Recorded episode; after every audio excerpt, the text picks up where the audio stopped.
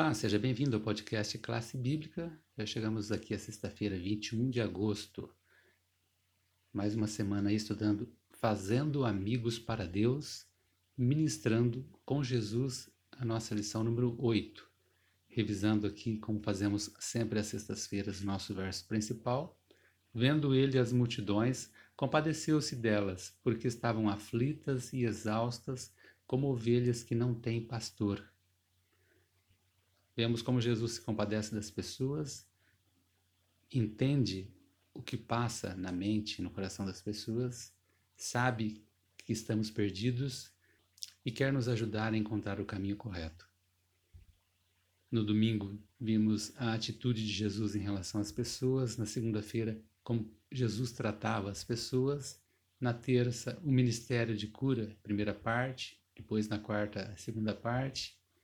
Ontem, o que importa para Jesus. E concluindo, hoje, no estudo adicional, separei o texto que diz: Muitos não têm nenhuma fé em Deus e perderam a confiança no homem. Será que é uma realidade? Realmente é uma grande verdade, né? Como as pessoas estão sem fé nas outras pessoas, perderam totalmente a confiança no ser humano. Né? Então, isso acaba afetando também a fé das pessoas em Deus. Vamos continuar. Mas apreciam os atos de simpatia e prestatividade. É realmente de se admirar num mundo tão egocêntrico, tão egoísta, quando observamos pessoas que se interessam pelas outras. Continuando.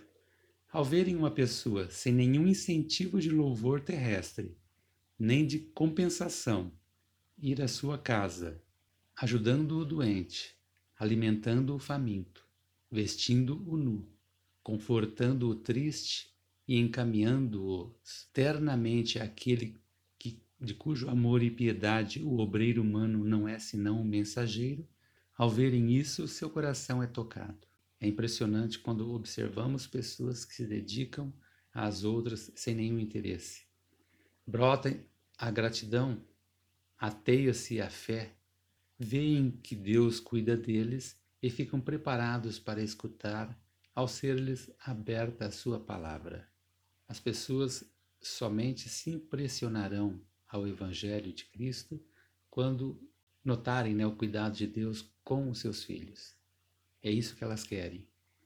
E o meu desejo é que você se torne um portador dessa luz, desse conhecimento, para ajudar outras pessoas a se aproximarem e receberem também essas bênçãos.